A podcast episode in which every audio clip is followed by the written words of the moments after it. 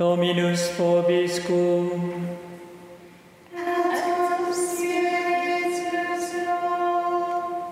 Lectio Sancti Evangelii secundum Lucam.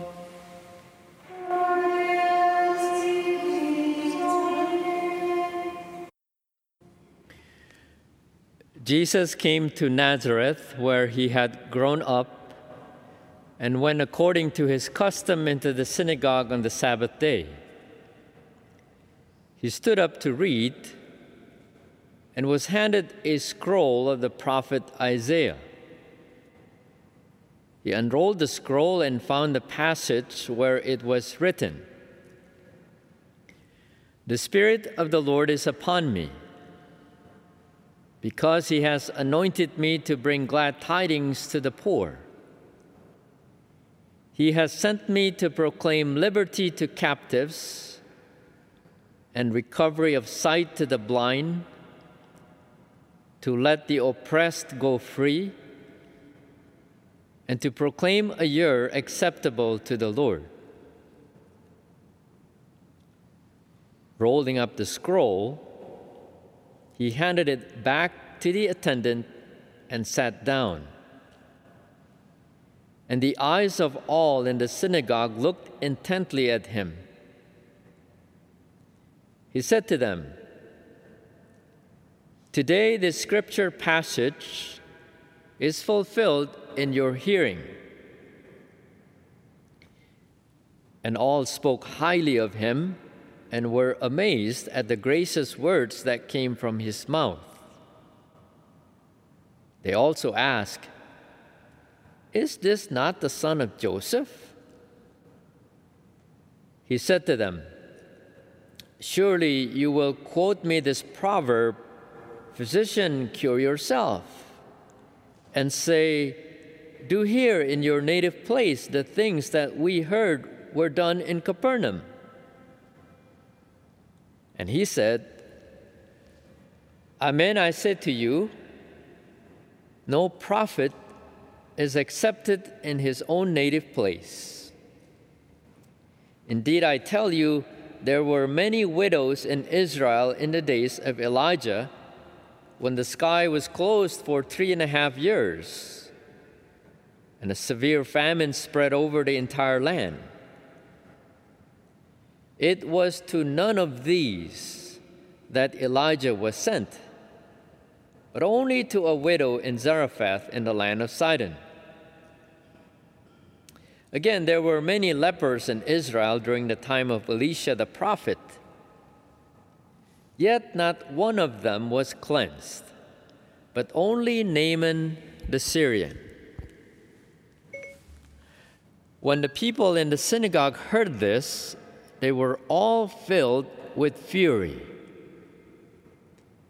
They rose up, drove him out of the town, and led him to the brow of the hill on which their town had been built, to hurl him down headlong.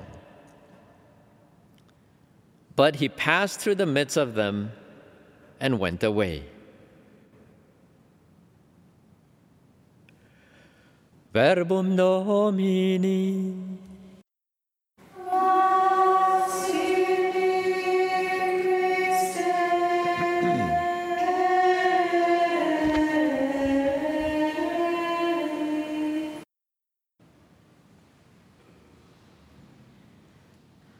I came to you in weakness and fear and much trembling.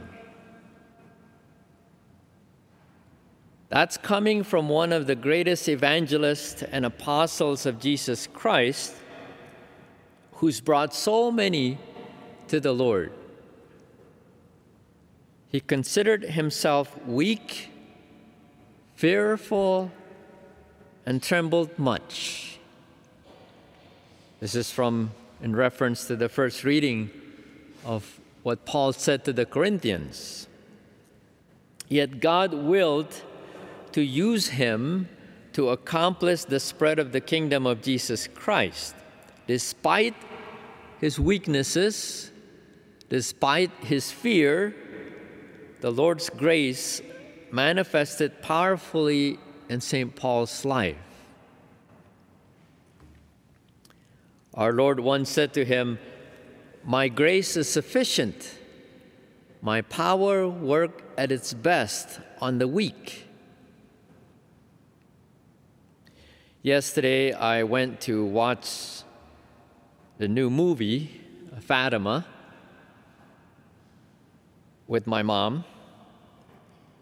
Not in a theater, but through my computer, through a window visit, since he could not get out of the building since the beginning of this pandemic. And like all the other residents of those who live in the assisted living place or nursing homes. The movie tried to capture the story as best as they could.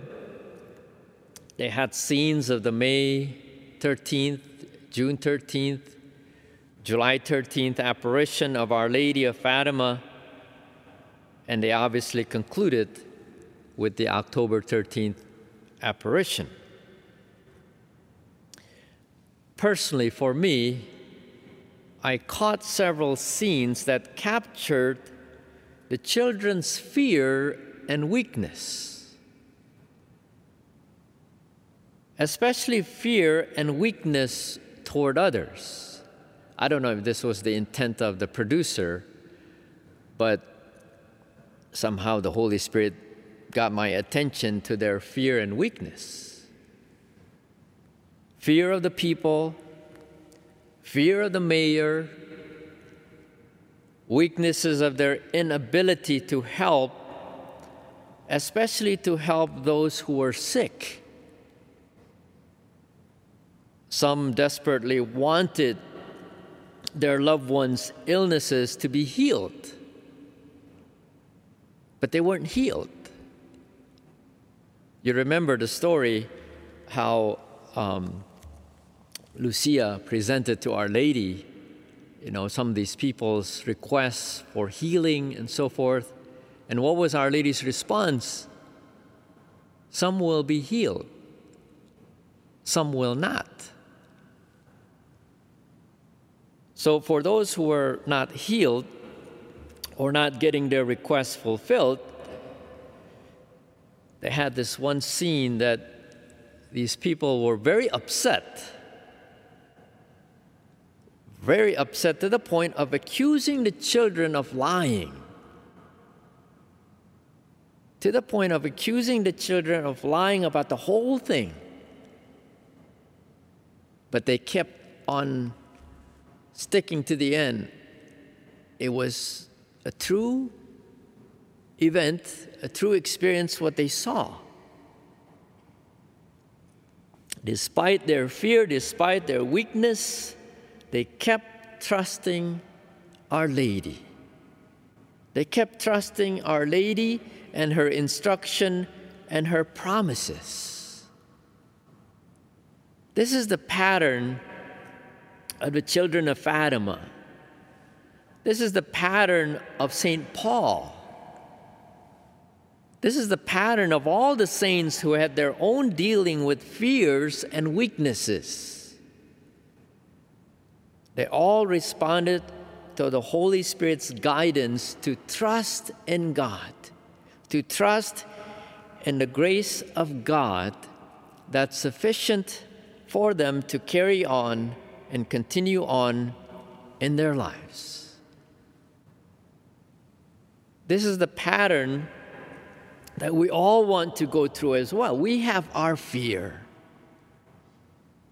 we have our weaknesses nothing new in the story of humanity. We strive to trust in the Lord's grace. We strive to hang on to the power of God, the wisdom of God. We strive to trust in the Immaculate Heart of Mary, who promised that in the end, her Immaculate Heart will triumph. We strive to trust in the Lord who brings glad tidings to the poor. We strive to trust in Him who lets the oppressed go free. We strive to trust in Him since He is always worthy of trust.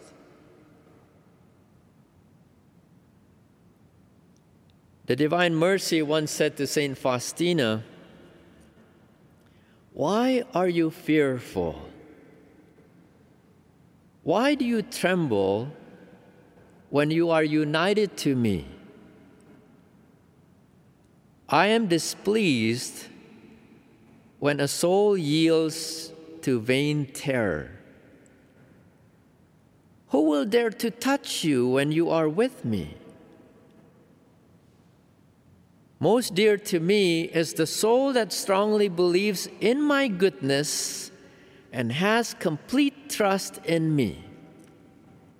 I heap my confidence upon it and give it all it asks.